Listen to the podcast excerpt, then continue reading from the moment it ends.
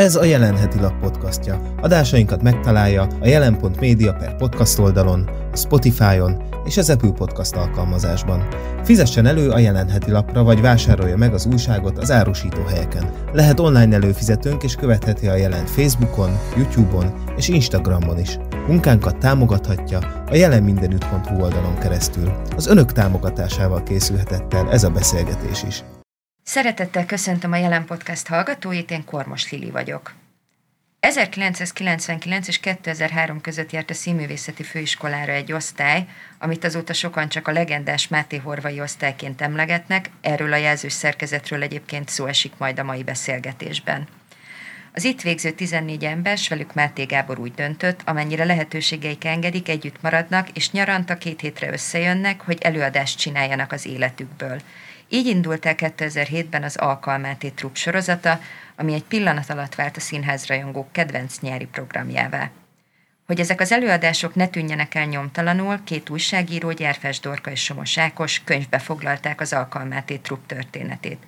18 interjúban mutatják be, hogy születtek az előadások, milyen volt a Máté Horvai osztályba járni, és milyen volt részt venni ebben a vállalkozásban, ami Mácsai Pál szavaival élve nyilvános összeesküvés az idő ellen. A jelen podcast mai adásának vendégei a szerzők, Gyárfás Dorka és Somos Ákos, valamint Mészáros Béla, a Katona József Színház művésze, és a 2016-os tizedik előadás címszereplője. Sziasztok, köszönöm, hogy elfogadtátok a meghívást. Szia! Sziasztok, és Köszönjük. köszöntjük a hallgatókat is. Köszönjük a meghívást. Annyira friss a könyv, hogy Béla, te még például nem is láttad így egyben, úgyhogy induljunk a, az origótól, hogy született, honnan jött egyáltalán az ötlet, hogy ezeknek az előadásoknak egy könyv legyen az összegzése. Ákos, Ákos tudja elmesélni, mert ez az ő fejéből pattant ki.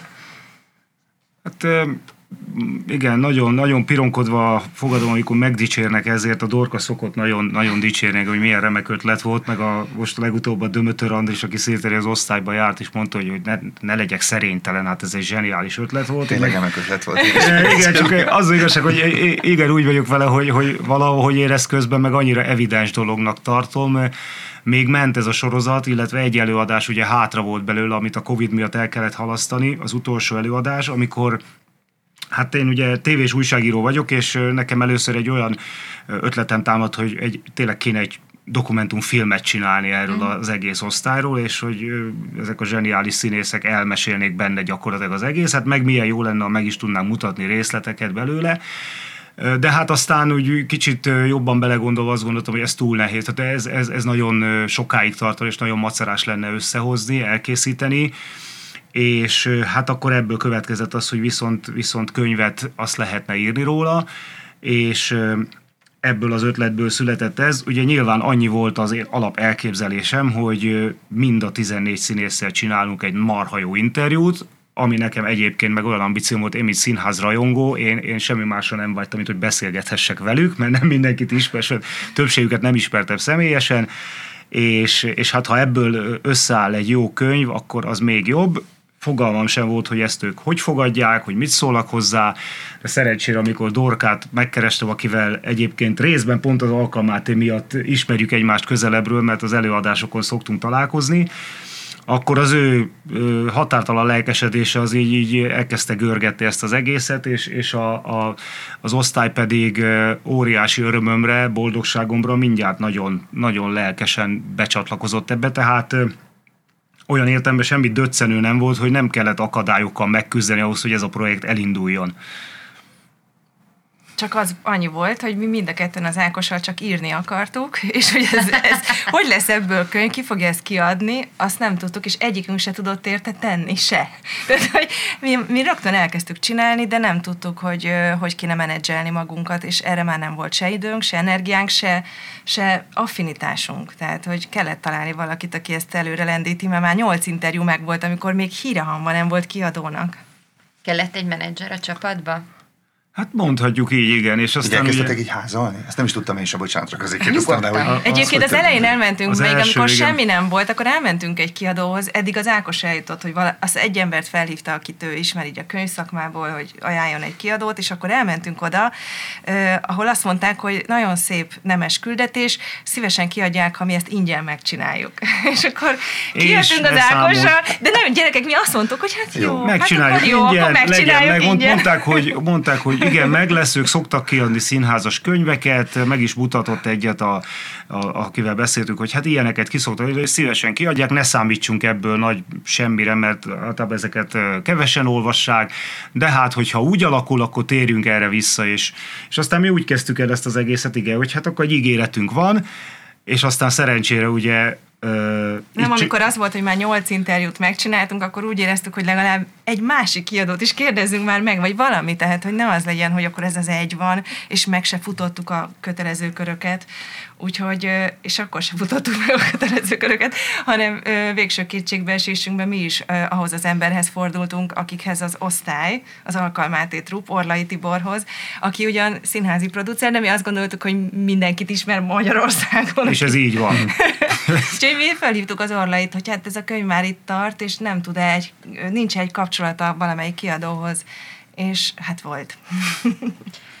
És ennek, ennek eredménye, hogy itt van ez a, ez a nagyon szép kiadvány, és a bevezetőben titeket említettelek szerzőként, de hogy ezt el kell mondani, hogy abban, hogy ennyire szép könyv született, Dömölki Dánielnek is nagyon nagy szerepe van, nem csak a fotóival, hanem a kreatív Ebben is az Orlai Tibor ö, keze van benne, mert amikor az Orlait fölhívtuk, akkor kiderült, hogy hát ö, a Dömölki Daninak már szintén ö, mocorgott egy ilyen terv a fejében, csak ö, ő ugye csak a fotókat uh-huh. tudta adni hozzá, tehát azt ö, nem tudta, hogy ez, ö, ahhoz még hiányzott a könyv másik fele, a szöveg.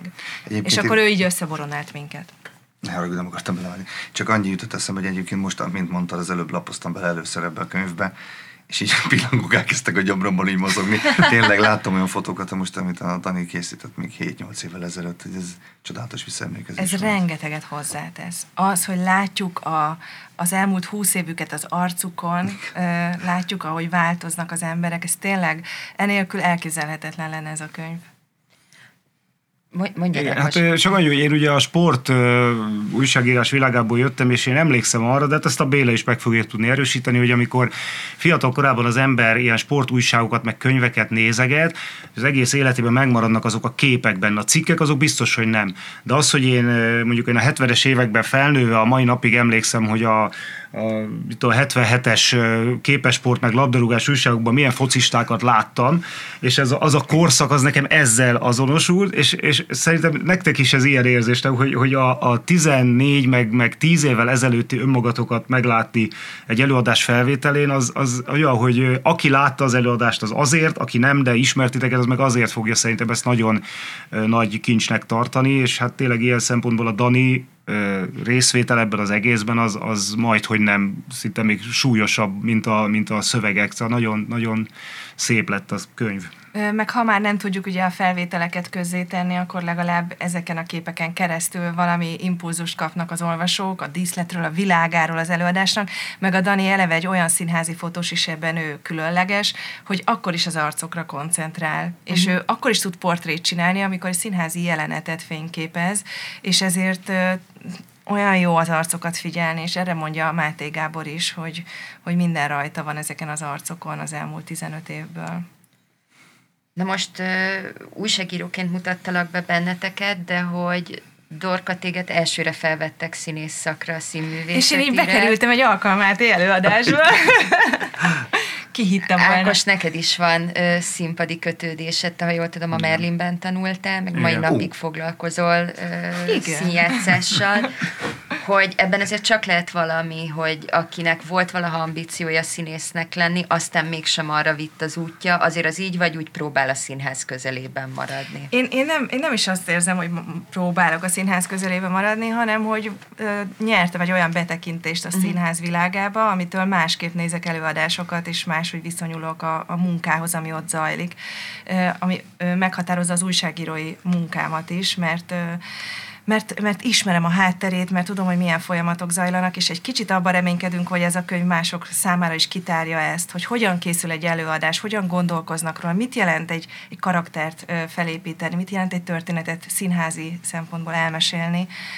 Úgyhogy ez, ez szerintem nekem ilyen szempontból jelent sokat. Azt egyébként, hogy ezek az interjúk úgy készüljenek el, hogy nyilván ezekről az előadásokról, az elkészültükről szóltak, és persze nagyon sokat ad annak, aki látta mondjuk akár az összeset is, de hogy olyan interjúk legyenek, és ebből egy olyan könyv álljon össze, ami annak is izgalmas, aki nem látta ezeket, ez mennyire volt kihívás? Hát eh, nekem abszolút ez volt a, a fő szándékom, hogy ezek az interjúk, ezek portrék legyenek. Uh-huh. Egyébként volt is ebből eh, még, a, még az első kanyarokban aztán ilyen egyeztetés, nem azt mondom, hogy vita, de egyeztetés, ugye, mert volt olyan tag az osztályban, aki meg elolvasta a, a róla szóló átküldött kész szöveget, meg kiavítgatta, még, még picit kifogásolták pára, hogy, hogy, hogy azért maga az előadás létrejött, meg az alkalmáténak a produkcióknak a, a metodikai, az kicsit jobban is benne lehetne, mint az, hogy egyébként az ő életükről mit mesélnek el. Csak hát mi úgy voltunk ezzel, hogy mi, mi semmi másból nem tudtunk kiindulni, csak abból, amit a színpadon láttunk. Tehát senkitől nem kérdeztünk olyat, ami nem volt benne az ő előadásában. Nem kérdeztük meg senkinek az, hogy a szüleiddel milyen volt a viszonyod, csak akkor, hogyha az előadás konkrétan arról szólt, hogy neki milyen családi problémái voltak, és azért nem, nem tud igazából nem portré lenni egy ilyen interjú, mert tényleg az előadásról is szól, de hát közben nagyon erősen szól a, a magánéletről, és főleg a Béláék egy-két év az, amikor ott rákanyarodtunk erre a, a Gál Kristóf, a Mészáros Béla, a Vajda Milán, a Fenyő Iván, tehát azok az előadások ott, a, a Dömötön nagy, nagyon erősen elmentek ebbe a, a magánéletbeli irányba. Nyilván azért is, mert ti már annyival túl voltatok akkor a főiskolán. Ezt mondja is a Dömötörönd is a vele készült interjúban, hogy a Gál Kristóf, a Mészáros Béla, a Vajda Milán és az ő előadása, amire úgy gondol, hogy ez a magja az alkalmát és sorozatnak. Én nagyon örülök, hogy ő ezt kimondta, mert mi nem mondhattuk ki, mert mi csak kérdezők vagyunk, de mi is így éreztük, hogy ott egy olyan erős széria kezdődött el, és az már annyival többet mondott, mint, mint az, hogy kicsoda Mészáros Béla, vagy ki Gál Kristóf, és mindannyian, legalábbis ebből a generációból tudtunk hozzá kapcsolódni, és viszont láttuk a saját életünk nagy dilemmáit, meg, meg fordulópontjait, hogy tök jó, hogy ez valamilyen módon be tudott kerülni a könyvbe. Igen, de hát azért is volt ez, vagy hát ezt mindannyian tudjuk, mert ugye, hogy idősödünk, jönnek a nehezebb dolgok az életben. 30-es éveink kora után már a a problémák, nehézségek, halálesetek, vállások, sok minden, legalábbis nekem az én életemben is ez történt, de annak is meg volt a szépsége még, csak. Hát ugye 2007-ben csináltuk először, talán vagy 8, nem tudom, akkor a Járó Zsuzsinak az életét, ő volt az első, hát ott ugye kb. 80%-ban még a főiskoláról volt szó, annyira erős volt nekünk az a négy év, hogy szinte arról beszéltünk csak meg gyerekkorod, de az is maga nem hát nagyon jó volt. Meg, az volt közel. meg az is mély volt annak a fiatal hölgynek, aki most a Zsuzsi volt ott, meg a később mi, az nekünk akkor az volt, ami fontos volt. De, az de ti egy ilyen ö, jelen, idejű, jelen idejű dilemma halmaz tettetek ki a színpadra, és mondtátok azt, hogy itt tartok, és nem látom én sem a kiutat, azt tudom mondani, hogy ezek most az én életem nagy problémája. Hát olyan, olyannyira, hogy pont a Béla előadásával kapcsolatban ugye benne van a könyvben is, hogy a, hogy a Máté Gáborban merült fel egy idő után, hogy ez nagyon szép, nagyon jó, de egy büdös szó nincs a színházról benne, és hogy írjunk már bele egy jelenetet legalább, hát amiben a Bélát, mint színészt Csináljuk megmutatjuk, úgy, mert, mert az egész előadás így van, az ő, az ő magánéleti válságáról szólt, Szóval ez... Miközben amikor el, előző évben kihúztak engem, ketten voltunk ott a Dömöt Andisnak az előadása végén, az utolsó előadás végén csináltuk ezt mindig, hogy akkor húztuk a következő évi nyertest. Ez idézőjelben mutatod, de végül is nyertes. Akkor volt az, hogy a Bazsi meg én maradtunk, és akkor lettem én, és kimentem a büfébe, és akkor a Gábor emlékszem, hogy mellé ment, és mondta, így Béla, ez nagyon kellett. Szerintem nagyon jó lesz. Tehát ő már akkor sok mindent tudott rólam, de mondta, hogy akkor ezt, ezt most meg kell ugrani. De erre nem számított ő sem. Ugye neked ő osztályfőnököd volt, aztán azóta is együtt dolgoztok a, a Katona Igen. József Színházban. Kollégám és, lett, aztán meg igazgatóm lett. Igen. Is. És azon gondolkodtam, hogy egy ilyen hosszú ideje és a főiskola által ennyire erősen meghatározott kapcsolatban nem marad-e benne mindig egy ilyen tanárdiák viszony, hogy fel tudtatok-e kerülni egy, egy ilyen egyenrangú, egyenlő partneri viszonyba? Igazából hát egyenrangú partneri viszonyba már akkor kerültünk, amikor oda kerültem a katonába, én azt éreztem egy-két év után. Ez megváltozik valamilyen szinten, mert mert olyan szerepeket játszunk, amiből sokkal többen megtudunk már a másikról is. Bár persze a Gábor nem annyira közlékeny ebből a szempontból, tehát olyan sok magánéleti problémát, vagy nehézséget, vagy bármilyen érzéseket nem osztottunk meg egymással, de azért néha szoktunk. De az biztos, hogy ez mindig benne marad persze. És az, az nagyon érdekes most, hogy a Gábor ugye most már jó pár éve az igazgató, um, ő igazából szerintem pont az előnyire változott. Uh-huh. Nagyon érdekes, hogy Szerintem azután is. sokkal, már nem, de tényleg sokkal, sokkal közvetlenebb és sokkal, sokkal emberibb. Már nem az eredetés az volt, csak valahogy utána, utána került személyesebbé a kapcsolatunk. De Érdekes ez módon. nem az igazgatói ö, pozícióval függ össze, hanem az öregedéssel, nem? Lehet, hogy azzal, de, de szerintem még most is azt mondod, még nem öreg a Gábor, szerintem most se. Hát de én sem is volt. öregszem, De én jó, is persze mindenki. az De valami érdekes módon nem, nem az volt, hogy más a viselkedés, pont, pont, nem tudom, hogy közebb kerültünk. Szóval, hát azért, de az mindig is megmarad, igen, hogy nekem az osztályfőnököm volt, tehát sok mindenről beszélgetünk, sok mindent megosztunk egymással, de ez így megmarad. És milyen Persze. volt visszanézni az előadásodat? Hű, igazából egy ideig nem néztem vissza, eleve amiatt is, mert ugye összevágtak és meg, meg létrehoztak ezt a kis anyagot belőle, ami nagyon jó volt egyébként, jó minőségű. Én, én egy ideig utána kikapcsolódtam, tehát több hónapig még nem akartam ezen gondolkodni, mert maga az előadás is olyan volt, mint egy ilyen terápia. Nekem legalábbis. Főleg, hogy úgy volt kitalálva, hogy a díszlet az maga volt egy ilyen kis futballstadion, négy lámpával, és emiatt oldalt volt egy pad, ami a cserepadot ábrázolta. Elképesztő. És kiültem, és ezért sokan mondták egyébként utána a nézők is, hogy engem is többször néztek, mert ott ültünk végig. Tehát én végignéztem mindig újra és újra az előadásokat, és az sokszor nem így van, sőt, szinte talán nem is tudom volt én, hogy végigben ültünk, de, de a- emiatt azért én nagyon sokszor ezeket átéltem újra és újra. És én az életemnek arról a peri- periódusáról beszéltem, ami számomra akkor fontos volt, uh-huh. és az a három év, ami 13 és akkor 16 között történt. Ezért nagyon sűrű volt ebből a szempontból. Amikor később visszanéztem, akkor már nem is úgy emlékeztem dolgokra. Máshogy, más, már nem, nem emlékeztem rá, hogy ilyen mondatok voltak, megdöbbentem magamon én is, mert engem is mutattak párszor, mennyire koncentráltan figyelek, és mennyire beleélem magam. De nem volt annyira, annyira fájó. Én azt hittem, hogy fájóbb lesz. Legalábbis akkor, amikor visszanéztem először, rá fél évre. Nem volt annyira fájó. Most meg azóta nem is néztem nagyon bele, talán egy évvel ezelőtt, vagy két évvel ezelőtt, de akkor csak ilyen részletek pillantottam bele, és az ott bennem, hogy de jó lenne egyszer megnézni majd így az egészet sorba. Mert Hát én, én ehhez két dolgot szeretnék hozzáfűzni. Az egyik az, hogy ö, el, nem tudom mondani, hogy mennyire irigylem őket, ö, 14-üket ö, azért a tehetségért, hogy ezt meg tudták csinálni. Szerintem minden embernek az élete az színpadra való. Tehát amit a Mészáros Máté mondja a, a, ebben a könyvben az interjúban, hogy ő mondta egyszer a többieknek, hogy ezzel Amerikában milyen sok pénzt lehetne keresni, hogy kimegyünk egy családhoz, ott vagyunk velük két évig, és aztán előadjuk az életüket, és ez olyan, mint egy ilyen család. hétig. Két hétig, bocsánat, két hétig. Az is lehetne. Isten Attól igen. függ, hány család. Két hétig, igen, és hogy, és hogy ugye ott lakunk, és aztán, és hogy ez a régi, tényleg azok a régi törzsi, meg mindenféle közösségeknek a, az együttlétét idézi fel. De hogy valójában egy embernek a, az önértékelésében, meg a lelki állapotában rengeteget jelentett, hogyha azt látja, hogy az ő akármilyen egyszerűnek vagy szürkének gondolt élete lehet egy előadás tárgya, és ilyen tehetséggel lehet feldolgozni. Szóval ez elképesztő módon irigylem őket, mindegyiküket, mindegyik előadást, és a másik gondolatom meg az, hogy azért tényleg nagyon nagy álom, nem tudom mennyire realizálható, hogy ezeket az előadásokat, amik valamilyen formában Hát ugye a, a legújabbak azok már nagyon jó minőségben, a régebbiek kevésbé, de, de végül is digitalizálva vannak, tehát létezik felvétel, hiszen mi is azért tudtuk visszanézni, csak ezek ugye nem, nem nyilvánosságnak És hát azért nem mindegyik profi. Tehát vannak igen, ezek a tehát jobb nem- minőségűek, de igen, a a korai előadásoknak vannak. A korai, magasak igen, a korányi, a, zsám, a zsámbékon játszott előadások azok főleg hangban, meg uh-huh. képben sem mindig annyira jók, de hogyha ezt valamilyen módon egyszer meg lehetne, ezt nyilván itt a kereskedelmi jogokat, meg minden személyiségi jogokat is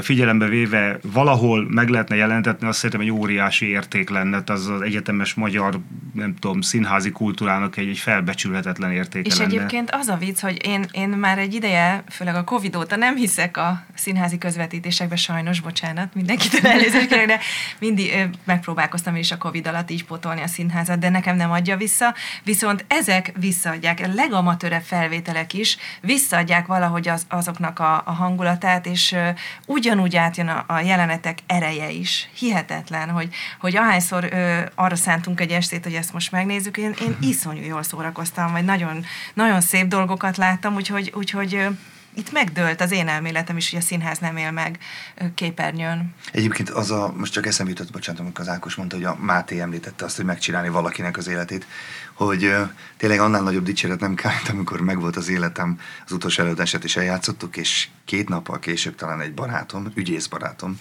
Pirisörösvári barátomot nőttem fel, mondta nekem, hogy Bucú, egyszerűen ezt meg, meg kell csinálni, én, én, nagyon szívesen megcsinálnám így az életemet.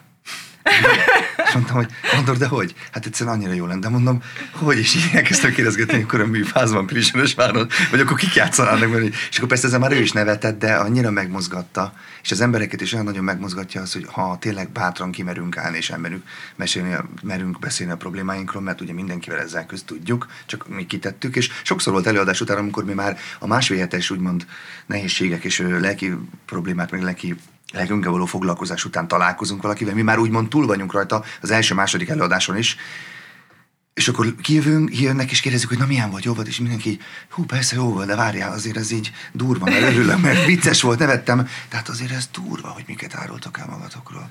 Ez nagyon sokszor volt, főleg a Kristóf előadása után is, hogy az igen, tehát hogy milyen bátor volt, hogy belement ebbe így. Azt pont ő mondta egyébként, hogy szerintem akkor jó a színház, hogyha a néző a térdét verdesi a röhögéstől, és közben elelszégyelli magát, hogy most jó, most miért röhögtem. Hát igen, mennyi igazságtartalma van ennek, igen. Igen, ott, ott, ott abban, a, abban az időszakban a, a, tényleg a Kristófnak volt ebből szerintem nagy szerepe, hogy ő, ő, ő volt az, aki ugye el is mondja ebben a könyvben, hogy abban a pillanatban, amikor kihúzták, vagy talán előtt ő tudta, hogy ő ezt erre fogja használni. Azt nem tudta, hogy hol fog tartani, ugye nem tudta, hogy akkor neki lesz egy elég komoly válsága az életében, de hogy, de hogy ennél visszatérőben egy csodásabb alkalom nem lesz, hogy ezt feldolgozza, az a tisztában volt, és szerintem utána akik ti jöttetek, ebből valószínű, ez, ez a hatás ez valószínűleg megvolt, hogy, hogy úgy éreztétek, hogy ezt erre ki lehet használni. Tehát már nem, nem a sztori a legfontosabb, meg a, meg a főiskolás emlékek, hanem hogy ahol most tartok, azt megmutatni. És Igen. tényleg ebből nagyon súlyosan ö, gyönyörű pillanatok születtek. Igen, mert amikor mi találkozunk, megbeszéljük, hogy amikor ki van húzva egy ember, hogy ki lesz jövőre, akkor az az ember találkozik először a Gáborral, megbeszéljük, hogy egyáltalán miről akar beszélni, és hogyha nem azokról a problémákról beszélnék, vagy nehézségekről, vagy csodálatos dolgok, vagy olyan változásokról, amik fontosak az életemben, akkor úgy nem is lenne értelme. Tehát, hogy mindenki máshol tart. Amúgy is máshol tart, meg máshol tart 27 évesen is, és még mondtuk is, hogy úristen, ha vége lesz, akkor 41-2 évesek leszünk. Ez durva. És akkor gondolom az elején azt önmagában azt nehéz volt elképzelni, hogy leszek még 40-42 igen, éves. Egy, és azt is bemondtuk, hogy ha bárki elhunyna, meghalna, ezt megbeszéltük, akkor annak is megcsináljuk az életét. Azt most tudod, de ezt kimondtuk. Egyébként még az, az jutott eszembe, hogy, hogy a, az utolsó előadás is milyen érdekes ebből a szempontból a Jordán Adéli, hogy ő meg annak örült, hogy már nem a válság a kellős közepén ö, került sorra, mert azt a Covid elmosta, vagy talán igen, a Covid, hanem már akkor, amikor már valami rálátása volt, valamiféle megoldásra jutott, és, és viszont az is egy nagyon kemény kiállás volt, tehát azt is nehéz volt felvállalni, de legalább már nem a, nem a probléma kellős közepén vagy legmélyén kellett megmutatnia magát. Igen. És így viszont a sorozat is szépen zárult. Valami, én nekem nem vagyok fatalista, meg nem, nem hiszek igazából ilyen nagy sorszerűségekben, de abban valahol mégis, hogy, hogy az igazán nagy kerek dolgoknak kiad valami mintát az, hogy ez hogy alakult ki. És ezt ugye a Gábor is elmondja a könyvben, mások is elmondják, hogy az, hogy ez a vállalkozás teljesen véletlenül a Járó Zsuzsával kezdődött, és a Jordán Adélla végződött, ez tényleg egy ilyen szinte egy ilyen... Isteni elrendelés. Tehát, ha, ha ti, ti döntöttétek volna el előre, lehet, hogy akkor is ugyanez lett volna, mert ugye a, a elhangzik sokszor, hogy ez a két lány volt, aki eleve az ilyen agyalásónak, ötleteléseknek. Ja, így, a, a fő, most én is értettem mind, igen, de minden, mindent, motorja, ők, mindent ők indítottak el, és másrészt meg ugye a két, két, az a két véglet, hogy a Zsuzsa volt a, akkor már az egyik legidősebb és legtöbbet tapasztalt, amikor ez az egész elkezdődött, neki volt már miről mesélni. És az Adél meg a végén ugye hát úgy zárta le, hogy, hogy az, az tényleg egy nagyon kerek lett. Nekem nagyon megmaradt, hogy mikor a Kovács Patricia előadását bemutatták, utána abból mekkora sajtóvízhang lett, hiszen akkor ő már elég ismert volt, nagyon személyes dolgokat tett ki magáról ebbe az előadásba, és azon gondolkodtam, hogy volt-e volt-e bármilyen jobb szó nem jut eszembe, bulvárnyomás rajtatok, hogy most évről évre a következőnek valami nagyot, valami markánsat, valami erőset kell állítani? Nem, nem, ezzel kapcsolatban nem. Legalábbis nekem nem volt, de szerintem senkinek sem volt. Persze változtak az idők, meg ugye eltelt azóta több év, hol valaki neten úgymond majd magyar viszonylatban sikeresebb volt, vagy, vagy kedvelte, vagy nem többet foglalkoztatott, vagy kevésbé, de ezek akkor nem, nem jelentek meg nálunk. Mindig annyit meséltünk magunkról, amennyit szerettünk volna. Sőt, ez kérve is volt, hogy csak annyit, amennyit szeretnél. Tehát ezt a Gábor is elmondta, hogy mi is elmondtuk, hogyha tényleg olyan probléma van, vagy amikor összegyűltünk a hét elején, és elmond, elmondta az az illető, akit kihúztak, hogy ő egyébként elmond most valamit nekünk, de ez nem szeretné, hogy benne legyen, akkor természetesen nem volt benne. Voltak olyanok is, amiket megbeszéltük egy együtt, és akkor lezártuk. De Igen. mindig, ja, bocsáss meg, hogy, de még csak annyi, hogy mindig, amikor volt egy jelenet, és megtörtént, akkor utána mindig az az illető beszélt először arról a jelenetről. És kérdezte a Gábor, hogy nem még mi a véleményed erről, mert még csak a saját életedet látod mm. viszont, és akkor erről beszélt, és akkor próbáltuk figyelni annak az embernek a mm. elkére. Szóval hogy pont az ellenkező ö, dilemma vetődött fel a Fenyő Iván előadás készítésekor, amiről beszélnek a könyvben, mert ugye ő végül nem vett részt teljesen az előadás ö, ö, kialakításában, vagy, vagy, vagy megrendezésében, de próbálták őt védeni így is attól, hogy abból bulvár téma legyen, mert ő már akkor végképp nagyon ismert volt, és magas labda, magas labda lett volna a bulvár sajtónak, hogy akkor innen csemegézzen róla ö, belső információkat vagy intimitásokat, és akkor van is benne egy olyan jelenet, amikor kiáll valaki, azt hiszem a Dömötör András volt, és így, így megkéri, hogy, hogy van-e itt a közönségben valaki a bulvár sajtóból, meg akkor ezt most ne írjátok meg, vagy már nem tudom, hogy mire ment ki az a jelenet, de hogy meg lettünk szólítva, az, az, igen, az, hogy, az, az menjen ki. Tehát, hogy pont, hogy ne legyen ezekből az előadásokból uh-huh. alapanyag a bulvár sajtónak. Um, azóta, hogy bemutatták az előadásodat, ugye te ismertséged is változott, tehát a, a napi sorozatnak, a filmes szerepeknek köszönhetően egy, egy más szinten vagy ismert. Emiatt vagy ennek tükrében máshogy csinálnád már meg az előadásodat?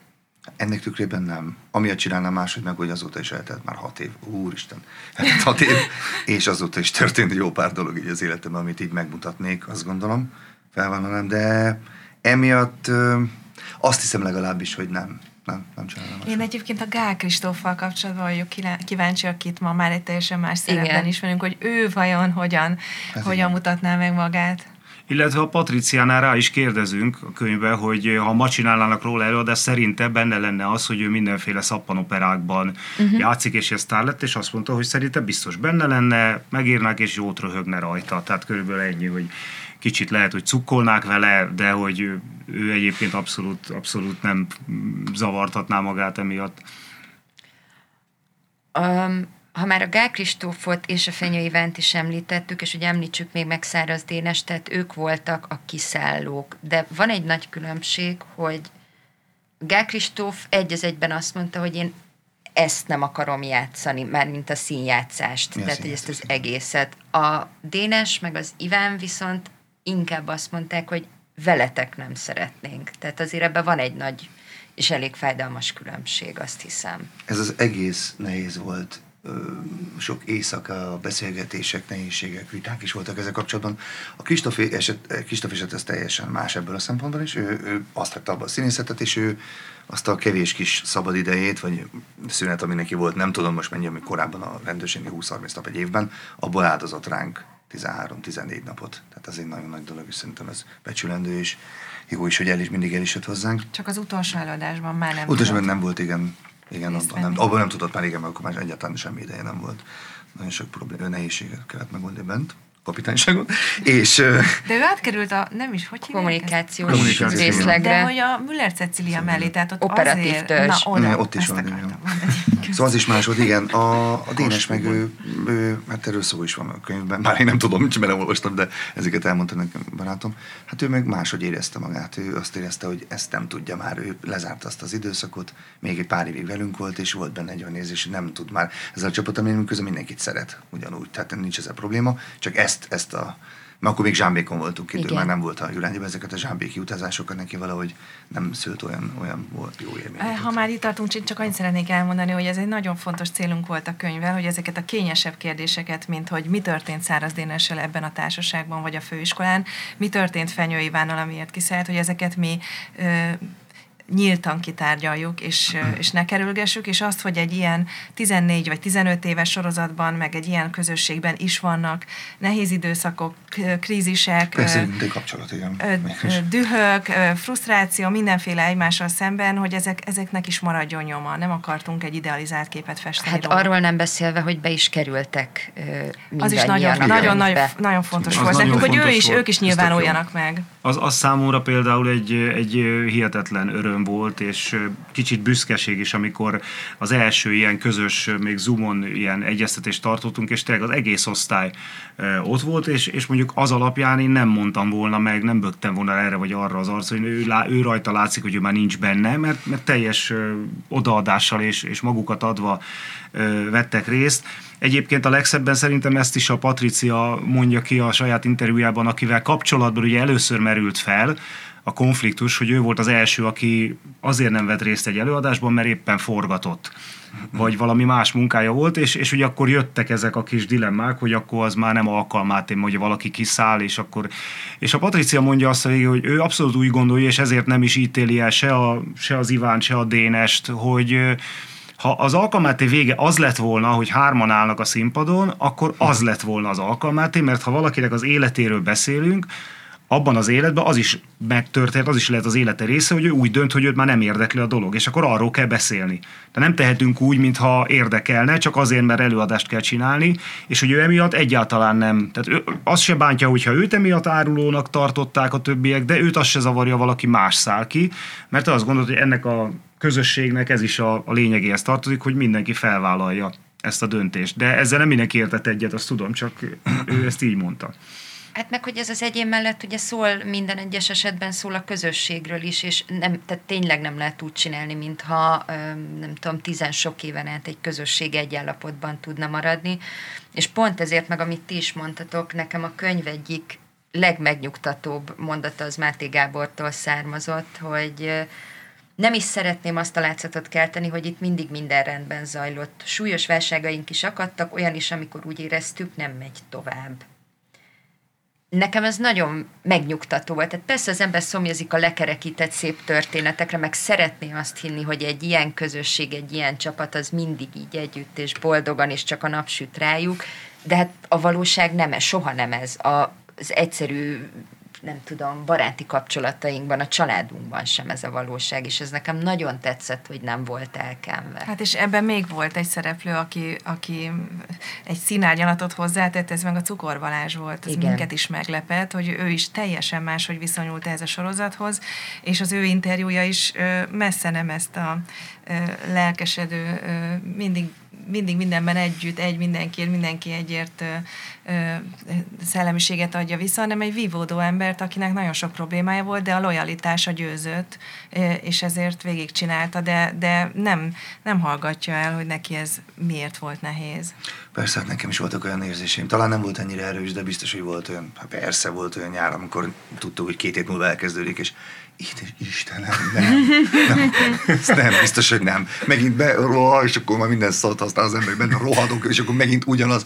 Persze aztán utána jön az az idő, az első nap, amikor jaj, de jó, nem láttalak három hónapja, de jó, nem láttalak négy hónapja, és akkor az első másfél, ahogy telt az idő, egyre több napot töltött el azzal a hétfőket szerda, hogy igazából dumáltunk egy csomót. Velem mi volt, velem mi volt, és akkor rávettük magunkat. Tehát persze még az alatt a tíz nap alatt, vagy, mert ugye szinte tíz nap alatt, tíz nap alatt csináljuk meg, aztán előadások vannak, az alatt is olyan hullámvölgyek vannak, annak hullám megyek, hogy valamikor legyen még jelenetem. Ú, most jön ez az érzés vissza, hogy mint a színművészeti lennék, hogy most megint kéne kettő jelenet van három, tehát mint a visszamentünk volna 19 évesnek, hogy legyen több, de most nem mindegy, hogy több jelenetem vagy kevesebb, az a lényeg, hogy abból az emberben mit mutatunk meg. És akkor ezek persze, hogy ahogy telt múlt az idő, akkor már az érettebbek lettünk, és, és rájöttünk, hogy nem és ez milyen volt nektek, neked az utolsóra visszamenni?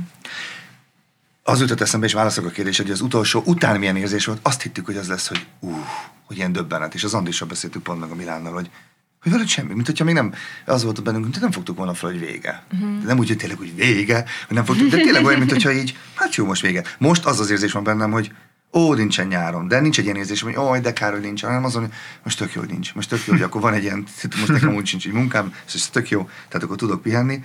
De amikor ott azt éreztük, hogy az utolsóra megyünk, akkor valahogy az volt, hogy mi jó, hát amiatt se volt annyira fura, mert eleve már az Adélt meg tudja, az utolsó ember már megtudta két éve Igen, korábban, igen, tudja, igen, az igen. utolsó eredeti. Adél már három éve megtudta, hogy korábban, hiszen, Igen. hiszen volt a Covid.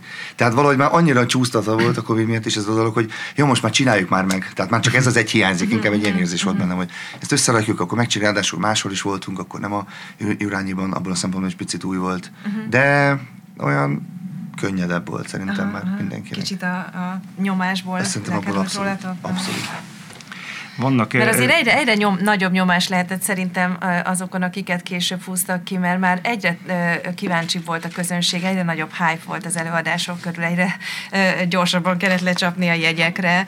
Tehát Amik azért- szemvillanás alatt elfogynak. Igen, mindig az alatt, egy nap alatt, vagy pár óra alatt mindig elment. De egyébként ez is volt bennünk, amikor összeültünk, hogy na vajon milyen lesz majd, amikor hú, most tényleg jól meg kell csinálni, de közben hát úgy is szeretni fogják, meg úgy is összerakjuk valahogy. Nem tudom, szerintem ez a nyugalom, szerintem valahol milyen ez a nyugalom, szerintem, most a többiek nevében is mondom, szerintem ez mindenkiben benne volt. Hogy valahogy ezt úgy is összerakjuk, tehát nem volt egy akkora. Hát, ö, igen, már egyre nagyobb rutinotok is E, volt Igen, benne. tehát Az hogy igen, itt, tehát, itt azért a tehetség, meg a rutin, csak azt akarom mondani, hogy van a könyvben két olyan kép is, ami ilyen próba nem tudom, fogalmas is, de nagyon úgy néz nekem, hogy ez még a, ez még a valamelyik korai megbeszélés, meg ilyen összejövetelnek a próbafotói.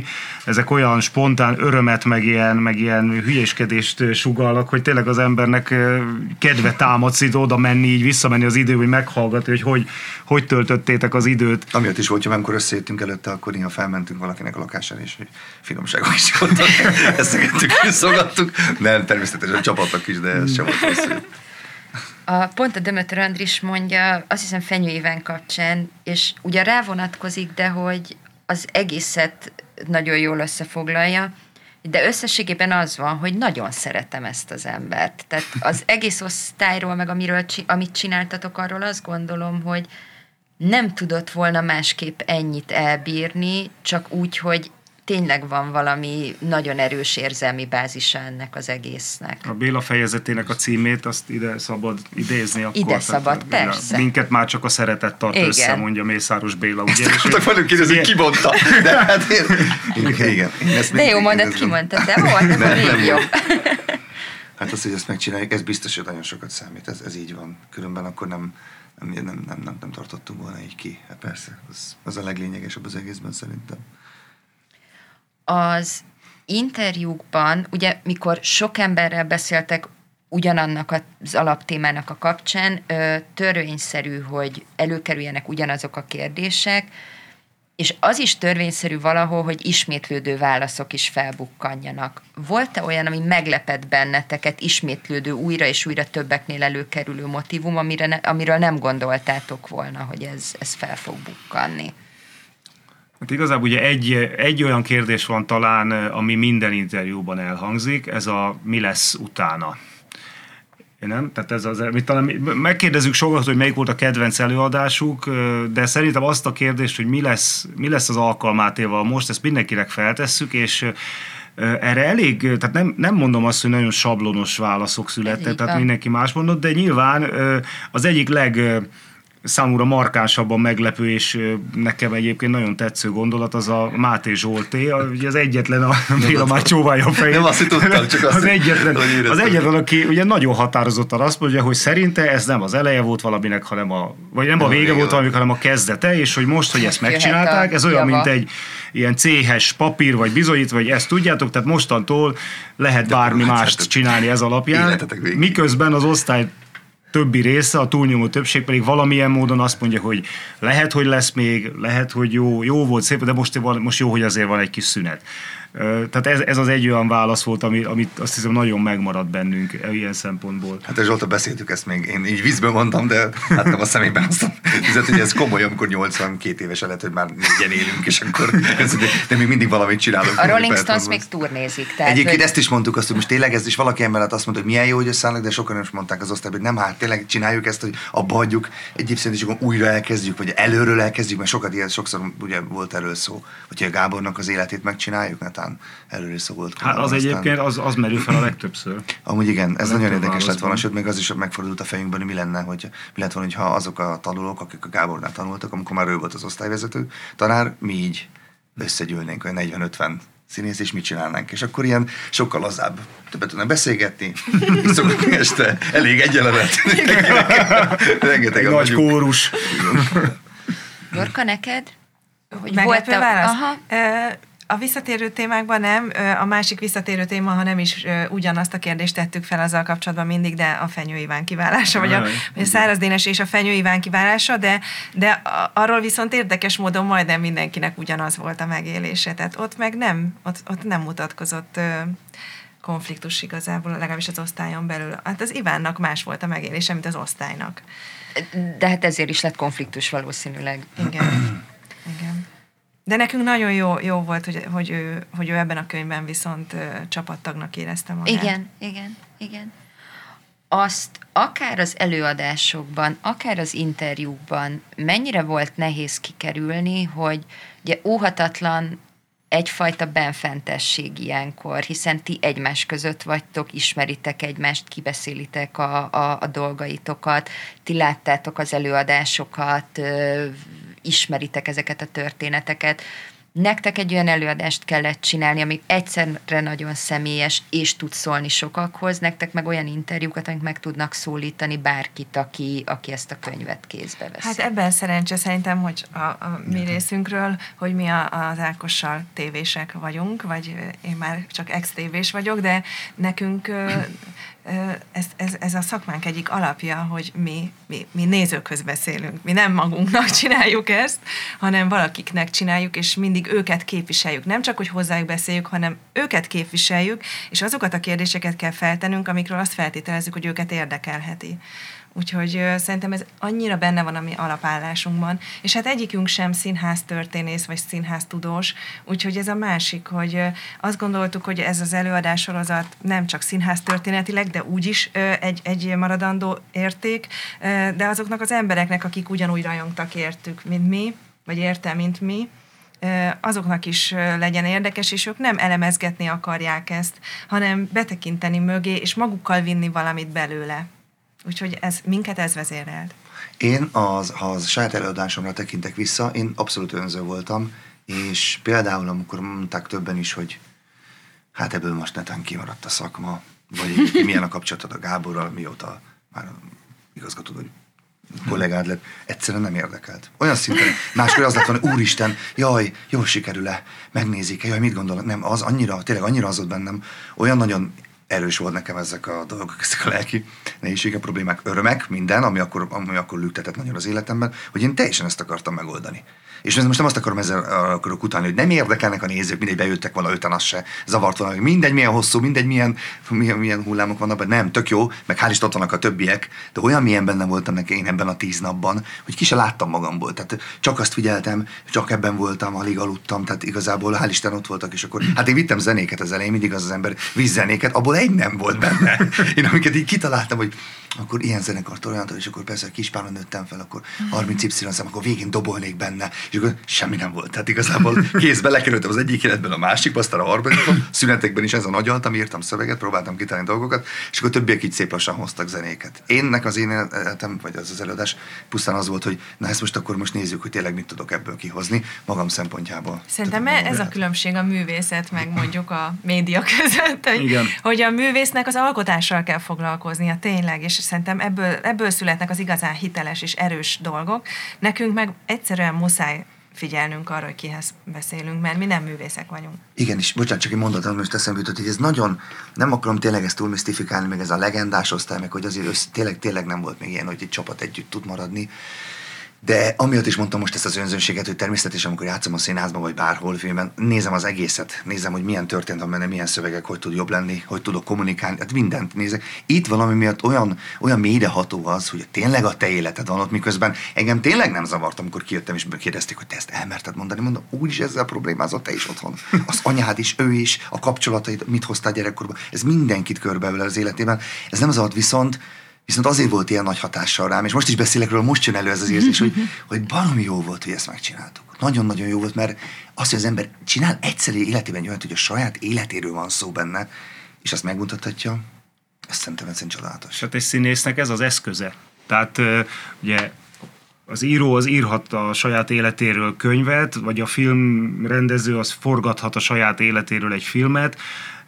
Ugye Patricia mondja az interjúban, hogy, hogy az, hogy az ő volt szerelmei vagy pasiai belekerültek névvel, vagy nem tudom, az, az, az maga a történettel az előadásba, azt ugye ezt nekik tudniuk kellett, hogy aki egy színésznőnek a, az életébe szerepel, az lehet, hogy színpadra aki fog kerülni. Szeret, az múzsa lesz, így aki van, rockstárt, tehát, az így arról van, tehát, hogy, hogy nekik ez az eszközük, hogy ezt megmutassák, és szerintem én, én, én abban bízom, hogy ennek a könyvnek, hogy olyan nagy szóval mondva ez a küldetés, hogy azt, azt egyrészt megmutatni, hogy egy ember milyen eszközzel tudja kifejezni magát, hogy mit jelent az, hogy valaki a saját életét, a saját legnehezebb döntéseit is fel tudja vállalni, Másrészt pedig megmutatja, mit jelent az, hogy kollektíva, mit jelent az, hogy egy csapat, mit jelent az, hogy együtt van valaki, akkor is a társaival, hogyha mondjuk már évek óta nem beszélnek, vagy nem találkoztak, vagy ritkán találkoznak, hogy hogyan determinálja tulajdonképpen az ember életét, hogyha egyszerű bekerült egy osztályba, és az az osztály olyan, olyan amilyen, és elkíséri az egész életében. Tehát ez szerintem egy hihetetlenül